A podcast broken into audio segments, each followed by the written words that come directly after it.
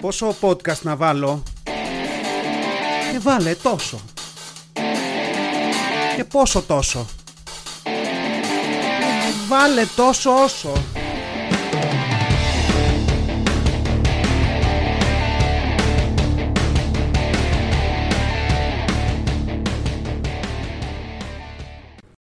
Γεια σας ρε παιδιά, τόσο όσο podcast, επεισόδιο 42. Αν το ακούτε στην ώρα του, αυτό σημαίνει ότι πρόλαβα να το γράψω και αυτό. Πολύ άγχος. Πολύ. Τώρα εδώ έχω έναν φίλο που σαν να τον ακούω να μου λέει «Αν είναι να αγχώνεσαι Νίκο μου, άστο το ρημάδι, σταμάτα το». Που είναι ακριβώς το ίδιο που μου είχε πει η πρώτη μου κοπέλα. Αλλά όπως δεν σταμάτησα τότε, έτσι δεν θα σταματήσω και τώρα. Αλλά ναι, το άγχος είναι εκεί, δηλαδή τόσο άγχος που νιώθω σαν τον Κεντέρι που τον κυνηγούσαν.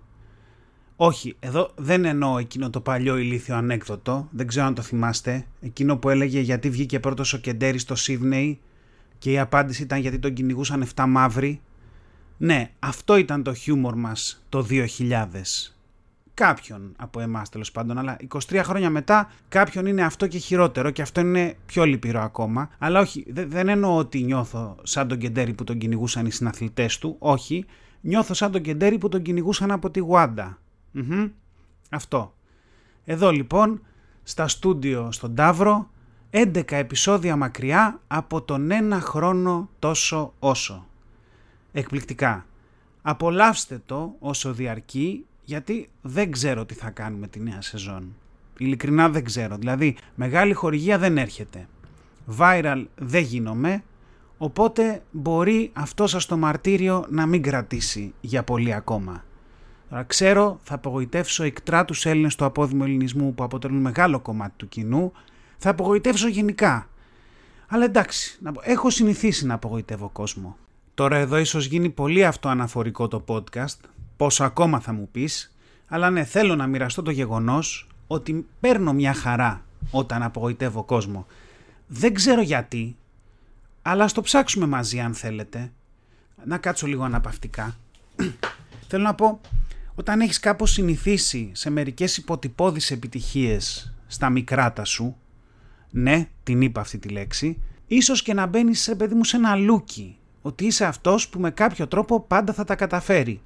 Δηλαδή ίσως γίνεσαι η κατσαρίδα της ζωής, αν με εννοείτε. Η κατσαρίδα της ζωής που με κάποιο περίεργο τρόπο πάντα θα είναι εκεί, να βγάζει το κεφάλι από το λούκι του μπαλκονιού. Ξέρετε πώς πάει αυτό. Ναι, και με την κατσαρίδα είμαι σίγουρος ότι ξέρετε πώς πάει αυτό, αλλά και με την επιτυχία. Δηλαδή, πάει κάπως, πήρε το παιδί το elementary. Ναι ρε, μετράνε και τα πάλσο, τι θέλετε. Πήρε το παιδί το lower, πήρε proficiency, και τα δύο παρακαλώ εδώ, και το καλό και το άλλο. Πέρασε στη σχολή, την έβγαλε κλπ. He didn't disappoint, που λένε και στο χωριό μου. Δηλαδή και κάπου μέσα σε όλο αυτό, όταν σκάνε οι πρώτες μεγάλες αποτυχίες... που θα σκάσουν κάποια στιγμή νομοτελειακά, εγώ λίγο χαιρόμουν. Δηλαδή για παράδειγμα, τι χαρά έκανα που κόπηκα την πρώτη φορά που έδωσα δίπλωμα για τη μηχανή, δεν καταλαβαίνετε. Δηλαδή είχε κάτι τρομερά απελευθερωτικό αυτή η αποτυχία. Γιατί ήταν αυτό το βλέμμα της απορίας στα μάτια των γονιών μου όταν γύρισα στο σπίτι και μου είπανε όλα καλά με το δίπλωμα της μηχανής και λέω όχι, κόπηκα. Και παγώσανε για ένα δευτερόλεπτο, γιατί μπορεί και να μην είχαν ξανακούσει τη λέξη κόπηκα από το στόμα μου και να μην είχε να κάνει με τραυματισμό από μαχαίρι ας πούμε. Και ναι, ήταν απελευθερωτικό όμως. Και τώρα συγκεκριμένα αυτό με τη μηχανή ήταν απελευθερωτικό, ήταν και ηλίθιο, γιατί μη έχοντας δίπλωμα για περιόριστα κυβικά, πήγα να δώσω για δίπλωμα για περιόριστα κυβικά με την 600 μηχανή που είχα τότε. Και αφού κόπηκα, την καβάλισα και έφυγα. Και δεν ασχολήθηκε κανείς. Έτσι ρολάραμε τότε. Αλλά ναι, θέλω να πω, από τότε κάθε αποτυχία λίγο ρε παιδί μου τη γιορτάζω. Τώρα μην παρεξηγηθώ εδώ, θα ψάξω κι εγώ το άλλο θύμο, άνθρωπος είμαι, δηλαδή δεν ήμουν σε καλή μέρα, ήμουν άτυχος, είχα πυρετό, συμβαίνει σε όλους, για όλα υπάρχει πρώτη φορά κλπ. Αλλά στο βάθος λίγο χέστηκα κιόλας για να είμαι ειλικρινής. Τώρα θα πει κανείς, μήπως έχεις πετύχει τόσο πολύ στη ζωή σου που γι' αυτό αποζητάς την αποτυχία? Όχι σε καμία περίπτωση. Δηλαδή, τι να πούν και επιτυχημένοι. Αλλά δεν ξέρω, ίσως να είναι ένας μηχανισμός αντίδρασης ή προστασίας από το άγχος. Δεν ξέρω. Βέβαια, τώρα εδώ ένας motivational speaker, Παύλα life coach, θα μου είχε πάρει και τα βρακιά. Δηλαδή, θα με είχε βάλει κάτω και θα με ρώταγε πιασάρικα του στυλ. Μήπως φοβάσαι να πετύχεις? Μήπως φοβάσαι την προβολή που φέρνει μια επιτυχία? Μήπως φοβάσαι να βγάλεις τον εαυτό σου εκεί έξω? Και άλλα τέτοια ωραία μεταφρασμένα από βιβλία αυτοβοήθειας. Και θα του έπαιρνε μόνο 30 δευτερόλεπτα να μου πουλήσει το νέο του βιβλίο «Πώς να αποτύχεις προς τα εμπρός». Αλλά ναι, για αλλού ξεκίνησα και αλλού κατέληξα, τι έκπληξη. Κοιτούσα τα στατιστικά του podcast τις προάλλες. Ναι, τα κοιτάω τουλάχιστον 3 φορές τη βδομάδα. Και όχι, δεν βοηθάει να τα κοιτάς 3 φορές την εβδομάδα γιατί δεν αυξάνονται πιο γρήγορα. Όχι, δεν κάνει καμία διαφορά αν δεν κοιτάξω για μια εβδομάδα, γιατί και πάλι όταν τα βλέπω λίγα φαίνονται για 7 μέρες. Ενώ αν τα κοιτάς 4 φορές τη μέρα, κάπου λες εντάξει, πόσο να αλλάξουν, πριν 2 ώρες κοίταξα, καλά πάμε. Οπότε έχω παίξει αυτή την μπάλα. Τα κοιτούσα λοιπόν και έπαθα μια αιμονή με τις χώρες από τις οποίες με ακούει ο κόσμος, στις πλατεφόρμες εκτός του YouTube. Γιατί το ρημάδι το YouTube δεν έχει λέει αρκετά δεδομένα για να μου βγάλει γεωγραφικά δεδομένα για τους ακροατές. Που βασικά να πούμε εδώ ότι το YouTube δεν κάνει ούτε προσπάθεια. Θέλω να πω, μια μαντεψιά να μου έδινε, όποια μαντεψιά θα την πίστευα, θα μου αρκούσε. Εντάξει, τέλος πάντων, στις άλλες πλατφόρμες που λέτε, έχουμε 200 ακροάσεις από Αμερική. Γενικά εδώ δεν μου βγάζει πόλεις, Αμερική 200 και μετά επιπλέον από αυτές έχουμε 25 ακροάσεις από Ashburn, το οποίο δεν ξέρω καν πού είναι και τι είναι, αλλά ένα μέρος που στα ελληνικά μεταφράζεται σταχτοκάψιμο, θα ήθελα να το δω, για να είμαι ειλικρινής. Μετά έχουμε άλλες 18 από Cleveland, την πατρίδα του LeBron James, σταματάω, δεν περιγράφω άλλο, άλλες τόσες από San Diego και Νέα Υόρκη, δηλαδή χαμός. Παιδιά, αν αυτά τα νούμερα που σας είπα, δηλαδή αυτές οι 300 ακροάσεις από Αμερική διπλασιαστούν, έχω φύγει για περιοδεία και δεν κάνω καθόλου πλάκα, έτσι. Συνεχίζω μετά να κοιτάζω, Μελβούρνη, 65 ακροάσεις. Έλα μωρή ομογένεια, πού θα πρωτοπάω, δεν ξέρω. Λοιπόν, τα φιλιά μας στην όμορφη Μελβούρνη. Μετά, τρίτη χώρα σε ακροάσεις, η Ουκρανία, με περίπου 90. Τώρα, εδώ να πούμε ότι ο πόλεμος δεν είναι αστείο, ούτε όσα περνάνε οι άνθρωποι εκεί πέρα. Θα πω μόνο ότι μήπως να δείτε λίγο τις προτεραιότητές σας.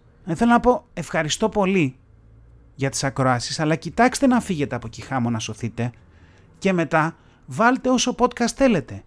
Δηλαδή δεν θα ήθελα σε καμία περίπτωση να είναι το επεισόδιο με το μασάζ με 6€ το τελευταίο πράγμα που θα ακούσετε. Μακριά από εδώ φτουφτουφτού, χτυπάω ξύλο. Αλλά πέρα από την πλάκα ευχαριστώ πολύ και πραγματικά για αυτούς τους ανθρώπους εύχομαι όλο αυτό να τελειώσει κάποια στιγμή και να πάμε παρακάτω και να γυρίσουν και εκείνοι σε μια κανονικότητα. Όσο αυτό γίνεται. Αλλά μια που λέμε για πόλεμο, η Γερμανία έρχεται μετά. Με κόσμο και κοσμάκι. Δηλαδή εκεί έχουμε Βερολίνο, Στουτγκάρδη, Μπόχουμ, της τρελής. Ούτε ο Καζατζίδης τέτοιο ρεύμα στη Γερμανία. Έτσι. Κοντά στους Γερμανούς μετά έχουμε τους Γάλλους. Με το Στρασβούργο να μοιράζει αγάπη εκεί, άπειρες ακροάσεις. Όποιος και να είσαι στο Στρασβούργο, τα χαιρετίσματά μου. Έτσι. Και στο αποκορύφωμα βέβαια της βόλτας αυτής. Και εκεί που σπάνε τα ταβάνια και περνάμε από μέσα, έχουμε 30 ακροάσεις από Ινδία.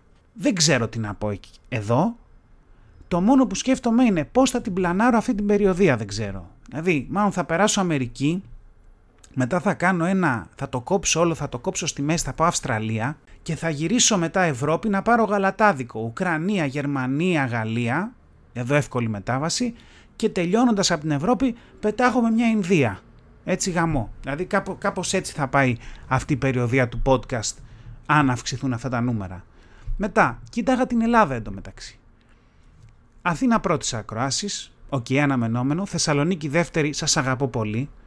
Και μετά πάμε Πάτρα, έλα μωρή τρέλα Πάτρα, Φλόρινα, τώρα αυτό δεν ξέρω πώς προέκυψε, αλλά τα φιλιά μας στην ωραία Φλόρινα και Λάρισα. Που εδώ εντάξει η μαμαδοπατρίδα δίνει αγάπη και πολύ χαίρομαι. Είναι τρομερό. Τώρα πέρα από όλη την πλάκα και το χαβαλέ, αγαπητοί γήινοι, όπου και αν είστε, σας ευχαριστώ πάρα πολύ.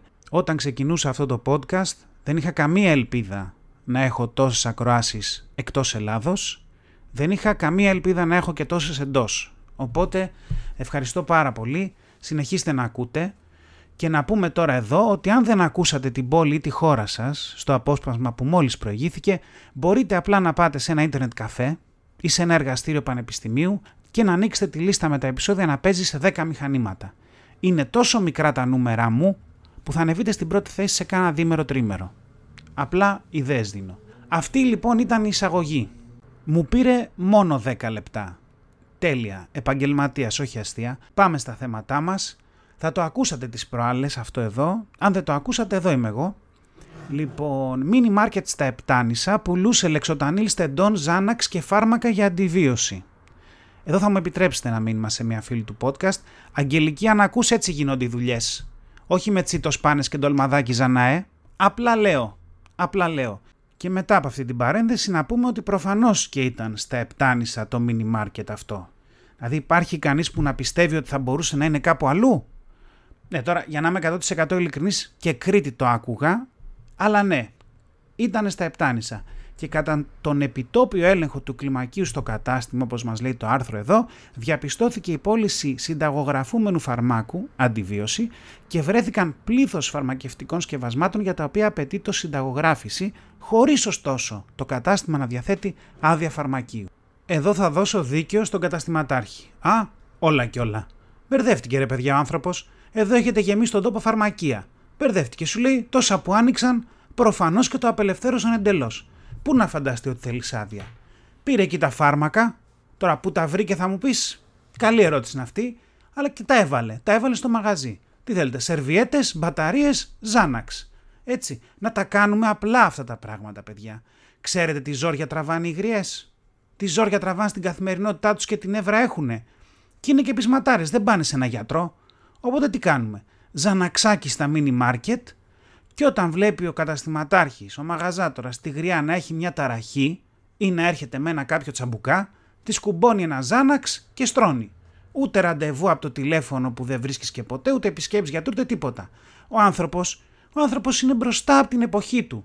Επιτελεί κοινωνικό έργο. Και σου λέει, τα παίρνετε που τα παίρνετε σαν καραμέλες, και καραμέλες εγώ μπορώ να πουλάω, άρα πουλάω και λεξοτανίλ. Δηλαδή είναι αυτό το σημείο που το φάρμακο είναι τόσο mainstream που έρχεται και γίνεται μέρος του καλαθιού της νοικοκυράς. Δηλαδή γίνεται μια κοινωνική νόρμα. Εντάξει, και να σου πω και κάτι. Επειδή όλα μια ιδέα είναι, και εδώ θα φέρουμε την πιο ηλίθια ιδέα όπως πάντα, γιατί δεν ανοίγουμε τελείως τα μαγαζιά. Δηλαδή να μην υπάρχουν φαρμακεία, σούπερ μάρκετ, μανάβικα, τίποτα. Να υπάρχουν μαγαζιά. Απλά ρε παιδί μου, μαγαζιά. Και να διαλέγει ο άλλος τι θέλει να πουλήσει. Π.χ. μπορεί κάποιος να πουλάει κυνηγετικά όπλα, σερβιέτες και χαρταετούς. Ή να πουλάει παντόφλες, κρεατικά και κλιματιστικά. Εντάξει, ή να πουλάει ας πούμε τυριά, γυαλιά οράσεως και ψαρικά. Και να το λένε το μαγαζί φέτα μάτια ψάρια. Να το ανοίξουμε ρε παιδί μου τελείως, να τελειώνουμε. Να πουλάει ο άλλος ό,τι θέλει. Ψυχοφάρμακα σε περίπτερο, ναι. Παιδικές τροφές σε κατάστημα ρούχων, why not, μη σου πω ότι γίνεται και ήδη. Ζαντολάστιχα αυτοκινήτων σε φαρμακείο, βεβαίως, τι μόνο οι άλλοι θα τους παίρνουν τη δουλειά. Έτσι κι αλλιώς αν πάρεις 2-3 διαφορετικά χάπια μαζί γίνεσαι ζάντα. Γιατί να μην πουλάει και ζάντες στο φαρμακείο, μόνο εδώ θα τα ακούσετε αυτά, πουθενά άλλου. Εντάξει, δεν βρίσκω πρόβλημα. Βρίσκω μια εκπληκτική ιδέα και μπράβο στα Επτάνησα, μπράβο στα αυτόν τον τιτάνα του λιανεμπορίου κλπ.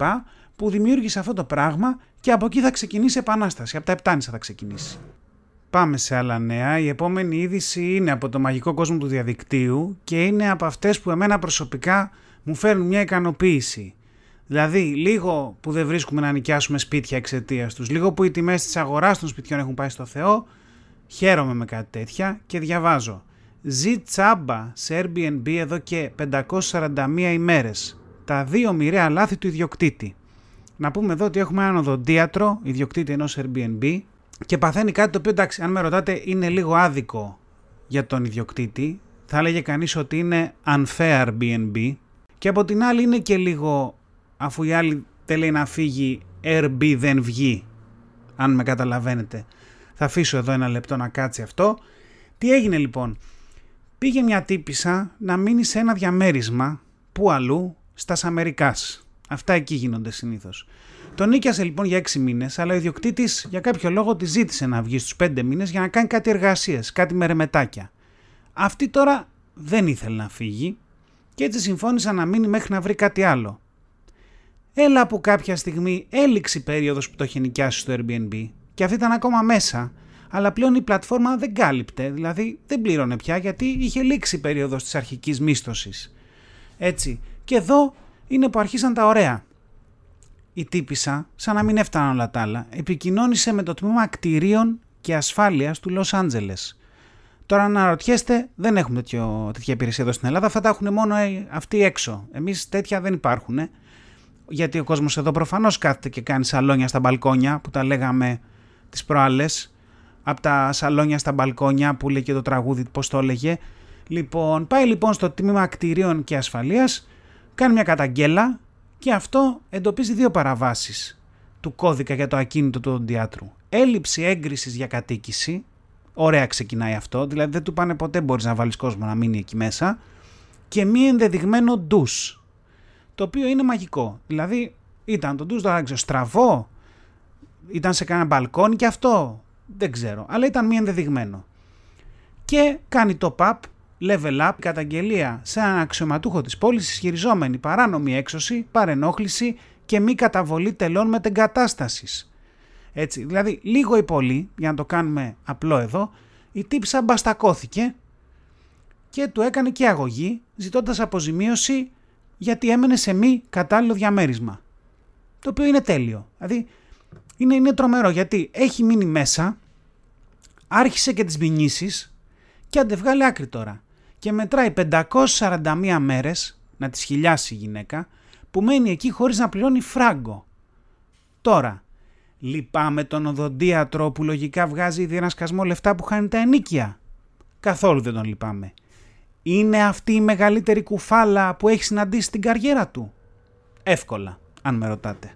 Και τελευταίο ερώτημα, αν είχες τα guts να το κάνεις αυτό σε Έλληνα ιδιοκτήτη Airbnb, δεν θα σε είχε βγάλει σηκωτό την 4η μέρα που δεν θα είχες φύγει χωρίς να σε ρωτήσει κιόλας?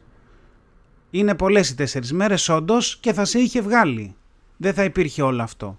Τι να κάνουμε, έτσι είναι, περαστικά, να δούμε που θα σταματήσει το ρεκόρ, γιατί αυτό σίγουρα είναι ρεκόρ βιβλίου Guinness, έτσι. Λοιπόν, σε άλλα νέα, βρήκα κάτι ακόμα στο μαγικό κόσμο των προωθήσεων του Facebook. Και αυτό τώρα δεν ξέρω, αλλά το διάβαζα, το έβλεπα, το μελετούσα και νομίζω ότι άργησα λίγο να το βρω. Νομίζω δηλαδή ότι έχω έρθει αργά στο πάρτι, αλλά μια που παίζει ακόμα μουσική, ένα ποτάκι θα κάτσω να το πιω. Δεν γαμείς. Εδώ λοιπόν μιλάμε για την ενεργοποίηση των εγκεφαλικών και ψυχικών δεξιοτήτων σας. Ψηθήκατε? Δεν θα δώσω το όνομα του δασκάλου εδώ. Εντάξει, δεν θα το δώσω γιατί πρώτον, αυτοί που τα κάνουν αυτά ξέρουν όλο και κάποια πολεμική τέχνη. Και δεν μπλέκεις. Να φας και ξύλο. Και δεύτερον, δεν θέλω να μπλέξω και με μηνύσεις, σαν τον γιατρό που λέγαμε πριν. Εντάξει, γιατί δεν έχω και τα λεφτά του οδοντιάτρου για να τα απεξέλθω στα δικαστικά έξοδα. Αλλά κάποια πράγματα θα τα πω, αλίμονο. Δεν γίνεται. Εδώ λοιπόν ο δάσκαλος φέρνει την ομώνυμη μέθοδο. Δεν καταλαβαίνω εδώ γιατί ποτέ κανείς τους δεν ονομάζει τις μεθόδους με κάτι άλλο από το ίδιο τους το επώνυμο. Τέλος πάντων, το προσπερνάω. Αλλά αυτή η μέθοδος, παιδιά, κάνει πολλά. Δηλαδή κάνει πάρα πολλά, αλλά το πιο γαμάτο που κάνει είναι που σβήνει κεριά. Δηλαδή με τη δύναμη του μυαλού μπορείς να σβήσεις ένα ρεσό. Όπου εδώ να πούμε ότι αν βάλεις στόχο να το κάνεις αυτό την 1η του χρόνου, είναι ένα New Year Resolution. Κάνω εδώ την παύση πάλι να κάτσεις λίγο η σκόνη. Αλλά ναι, δηλαδή καταρχάς δεν σε υποψιάζει λίγο που κάνει επίδειξη με ρεσό και όχι με λαμπάδα βάφτισης? Λίγος σε υποψιάζει. Θέλω να πω, αν κάπου χωρίζουν οι άντρες από τα αγόρια ή τα κορίτσια από τις γυναίκες, σίγουρα αυτό θα ήταν μια λαμπάδα με ένα φυτίλι σαν καραβόσκηνο. Δηλαδή, μια λαμπάδα που θα ήταν δύσκολο να τη σβήσεις, ομολογουμένως. Τώρα, κάποιος που ακολουθεί τη μέθοδο μπορεί να μου πει ότι η βούληση του φυτιλιού σε αυτή την περίπτωση είναι μεγαλύτερη από τη μικροκοσμική τροχιά της ενέργειας. Αυτό το τελευταίο δεν το έβγαλα από το μυαλό μου, έτσι το λένε. Έτσι, και άρα δεν μπορείς να το σβήσεις για αυτό το λόγο. Και κοιτάξτε, θα πω, το ακούω αλλά δεν μπορεί, δηλαδή θα υπάρχει κάποιος σούπερ δάσκαλος που θα καταφέρει να σταθεί απέναντι σε μια φλόγα μεγάλη και να τη σβήσει. Δεν γίνεται, δηλαδή ένα σούπερ σάγια τύπου. Εντάξει. Και μετά σκεφτόμουν και λέω, δεν ξέρω, δεν θα έπρεπε ο ανώτατος βαθμός στη μέθοδο αυτή να είναι τύπου αρχιπύραρχος, ξέρω εγώ, όπως έχουν στην πυροσβεστική. Θέλω να πω, θα μπορείς να φτάσεις σε ένα επίπεδο που θα σβήνεις μικρές εστίες φωτιάς με μικροκοσμική τροχιά της ενέργειας. Που, εντάξει, φαντάζομαι τώρα εκεί για να πάρεις το βαθμό θα έχει εξετάσεις σαν του καράτε. Δηλαδή, λογικά θα σε πηγαίνουν σε κάποια δασική έκταση στη Ρόδο, Αύγουστο μήνα, και θα σου ανάβουν μπροστά σου μια φωτιά και θα σου λένε «Ιδού η Ρόδος, ιδού και το σβήσιμα» ή κάτι τέτοιο. Θέλω να πω, δεν ξέρω, δηλαδή κάτι τέτοιες εξετάσεις φαντάζομαι. Και μετά σκεφτόμουν, πού ήταν αυτός ο άνθρωπος το 2004 που πήγαμε και βάλαμε το κοριτσάκι να σβήσει την Ολυμπιακή φλόγα? Δεν θα ήταν πιο γαμάτο να εμφανιστεί ένας καρατέκα με τη στολή του, ωραίος, δωρικός, και να κοιτάξει τη φλόγα και να τη σβήσει? Να πάει να παραμερίσει το κοριτσάκι και να του πει «Κάτσε στην άκρη, παιδάκι, εδώ παίζουν οι άντρες μπάλα», και να κάνει μια κίνηση έτσι καρατέκα για το εφέ και μπουμ, να το σβήσει. Κοκαλόλι από κάτω. Έτσι, πού ήταν αυτός ο άνθρωπος τότε? Εν τω μεταξύ, απ' την άλλη, αναρωτιέμαι, χρειάζεται να κάνουμε με τη δύναμη του μυαλού κάτι που μπορεί να γίνει με ένα απλό φύσιμα? Ή με τη δύναμη του σάλιου, δηλαδή πόσο πιο εύκολα να σβήσεις ένα κερί και να μην κάνεις και χαμό? Εντάξει, γιατί για το ανάποδο το ακούω. Αν είναι να το ανάψω, να βάλω τη δύναμη του μυαλού. Γιατί μπορεί να μην έχω πάνω μου αναπτήρα ή σπίρτα. Εκεί το ακούω. Αλλά στο σβήσιμο, δεν ξέρω. Εν τω μεταξύ, σκρολάροντας προς τα κάτω στη σελίδα, βρήκα κι άλλα. Δηλαδή, είδα τον δάσκαλο να κάνει και μάθημα σε κάτι παιδιά για να κάνουν κάτι ωραία με τη δύναμη του μυαλού. Ήταν σε μια ταβέρνα, είχαν τελειώσει το φαγητό και τους έβαζε να ισορροπούν ένα μαχαίρι και ένα πυρούνι πάνω σε μια λατιέρα και να τα κινούν γύρω-γύρω με τη δύναμη του μυαλού. Το οποίο είναι τρομερό. Θέλω να πω, εμείς στα χρόνια μας παίρναμε οδοντογλυφίδες και τις βάζαμε στις τρύπες από την αλατιέρα. Και μετά τις παίρναμε και τρυπούσαμε το τραπεζομάντιλο. Αρχάρι, τελείως. Ή παίρναμε τις σκέτσες και τις μουστάρδες και φτιάχναμε σως σκέτσα μουστάρδα με πιπέρι. Πουθενάδες, τίποτα. Εδώ τελειώσαν το φαγητό και μετά έκαναν και μια τηλεκίνηση, ας πούμε. Ποιος να τους πει τι? Και αυτό είναι και τέλειο για παιδικά πάρτι. Δηλαδή να φέρεις το δάσκαλο, να τους μάθει τα κόλπα. Και μετά να γυρίσεις σπίτι και να βλέπεις μαχαιροπύρου να πετάνε στον αέρα. Αν εφάσει, πήγα σε παιδικό πάρτι με το παιδί μου και γύρισα σπίτι με το Γιούρι Γκέλλερ. Και απ' την άλλη, δεν ξέρω, από τη μία κάνω πλάκα και έχω ταυτόχρονα και ένα φόβο. Δηλαδή, θέλω να πω, μέσα σε όλα αυτά που συμβαίνουν γύρω μας, το μόνο που λείπει είναι να ξεπεταχτεί κανένας μαγνήτο από το πουθενά και να αρχίσει να σηκώνει αυτοκίνητα στον αέρα και τέτοια ωραία. Γιατί ωραία είναι όλα αυτά και προσφέρουν και μια ισορροπία, μια πνευματικότητα, ένα ξαλάφρωμα, κάτι, αλλά τι θα γίνει αν κάποιος όντως περάσει στο επόμενο επίπεδο? Της πουτάνας θα γίνει. Δηλαδή θα αρχίσει να σηκώνει αυτοκίνητα στον αέρα, να ανάβει φωτιές, θα γίνει της τρελής. Οπότε, παιδιά, μια συμβουλή εδώ. Μείνετε στα κεριά και τα μαχαιροπύρουνα, όπως λέμε και εδώ στο podcast, τόσο όσο. Δεν χρειάζεται να πάμε και πολύ παραπέρα. Εντάξει, θα το αφήσω εδώ αυτό το θέμα, δεν θα επεκτάθω παραπάνω, είπαμε. Οι άνθρωποι ξέρουν και πολεμικές τέχνες, δεν παίζουμε εκεί. Αυτά για σήμερα. Τόσο όσο podcast, επεισόδιο 42. Τα είπαμε για πολλά σήμερα. Είχαμε ένα μικρό session ψυχανάλυσης, φέραμε ιστορίες τρέλας από το διαδίκτυο. Θυμηθήκαμε και το 2004. Δηλαδή τι άλλο να κάνω πια. Τα λέμε σε μια εβδομάδα βασικά. Να είστε καλά, να περνάτε όπως θέλετε και να μοιράζεστε το podcast με όσους αγαπάτε. Ήταν ένα podcast τόσο όσο. Μέχρι να τα ξαναπούμε, να γκρινιάζετε λιγότερο, να γελάτε περισσότερο και να περνάτε όμορφα. Κάπου εδώ είχα βάλει ένα πάρτε φροντίδα εκ του αγγλικού take care και οι φίλοι μου είπαν ότι ήταν πολύ cringe και το έβγαλα. Ή μήπως όχι. Φιλιά πολλά!